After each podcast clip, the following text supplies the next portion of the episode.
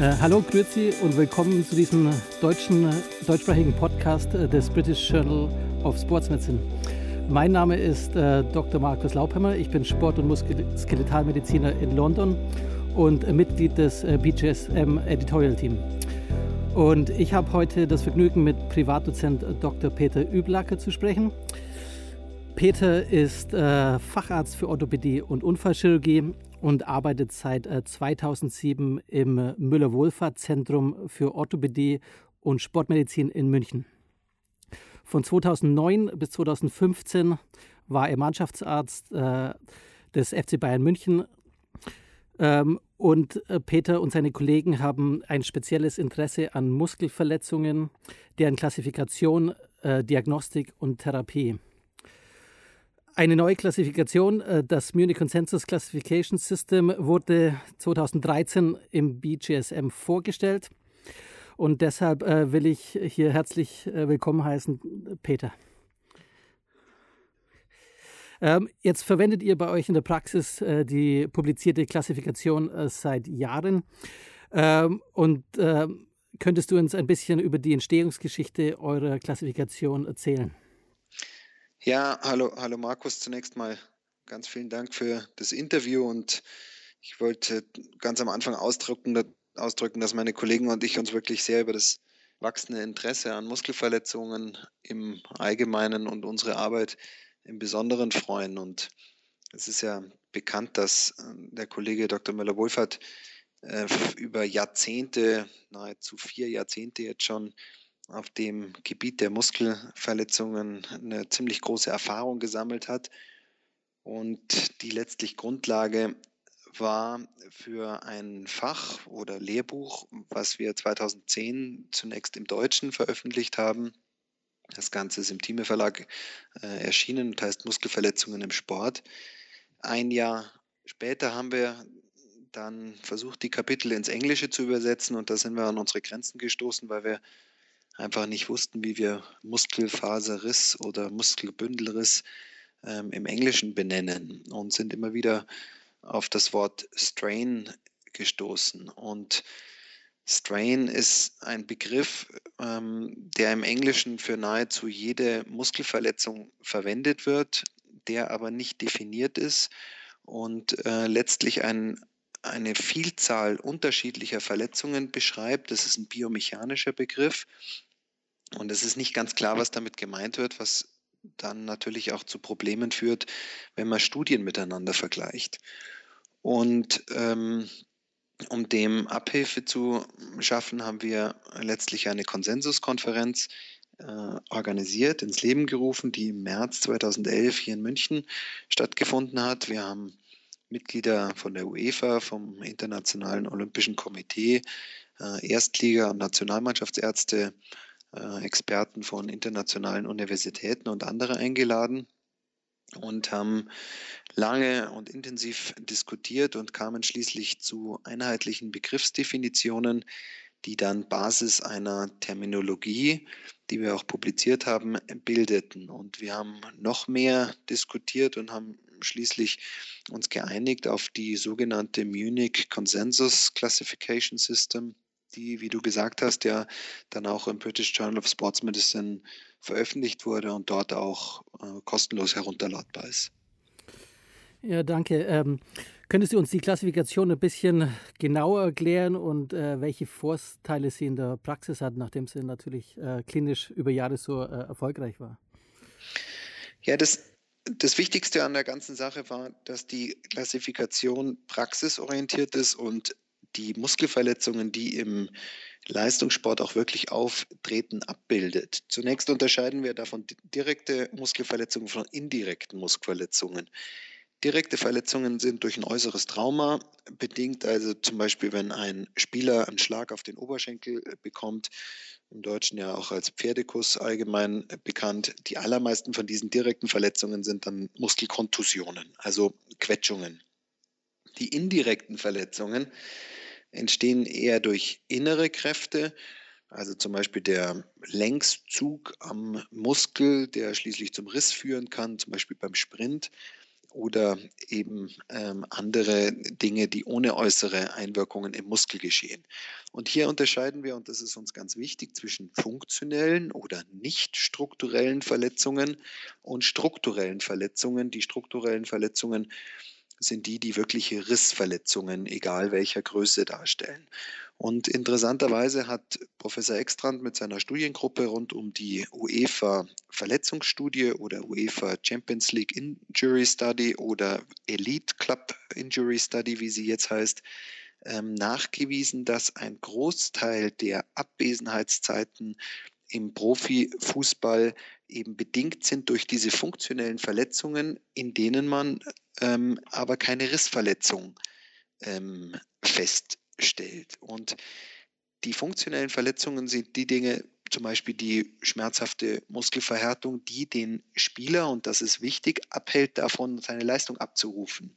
Und äh, dadurch wendet er sich an den Arzt und der muss erstmal feststellen, welche Art von Verletzung ist es. Und warum müssen wir die Verletzungen alle unterscheiden? Weil sie eben verschiedene Typen äh, darstellen und unterschiedliche Abwesenheitszeiten nach sich ziehen und damit auch verschiedene Therapiepfade. Und in einer großen Studie konnten wir zeigen, dass direkte Muskelverletzungen eine signifikant kürzere Ausfallzeit nach sich ziehen als indirekte Muskelverletzungen.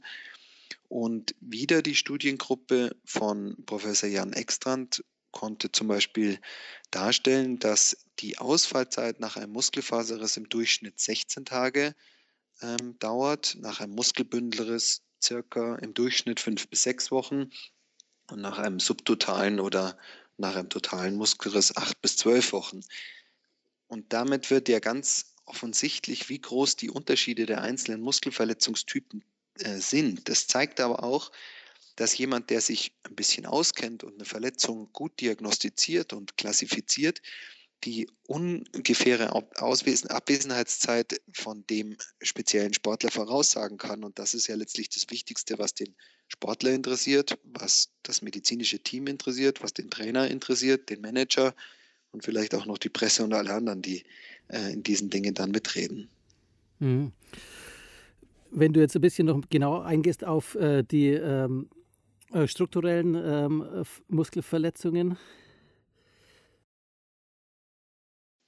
Ja, die strukturellen Muskelverletzungen äh, werden auch subklassifiziert. Äh, sehr wichtige Nachfrage. Wir unterscheiden ja nicht nur die funktionellen von den äh, strukturellen, sondern innerhalb der strukturellen Verletzungen auch unterschiedliche Ausmaße. Da werden die im Deutschen der Muskelfaserriss, im Englischen ist es die Minor Partial Muscle Tear, dann vom Muskelbündelriss differenziert, das ist der Moderate Partial Muscle Tear und das Ganze von den subtotalen oder den kompletten Rissen und den sehnigen Avulsionen, also den Tendinious Avulsions und den Subtotal Tears, die kompletten Muskelrisse, die kommen ja kaum ähm, vor. Und das wird schlichtweg gemessen, mehr oder weniger an der Größe des Defektes, an der Größe der Rissbildung im äh, Muskelgewebe selber, was aber zugegebenermaßen einiger Erfahrung äh, bedarf und nicht immer auch bei bestmöglicher Bildgebung ganz einfach ist. Da tun wir uns auch bei Zeiten schwer, aber es ist so, wenn man die kategorisiert und in allermeisten Fällen gelingt es,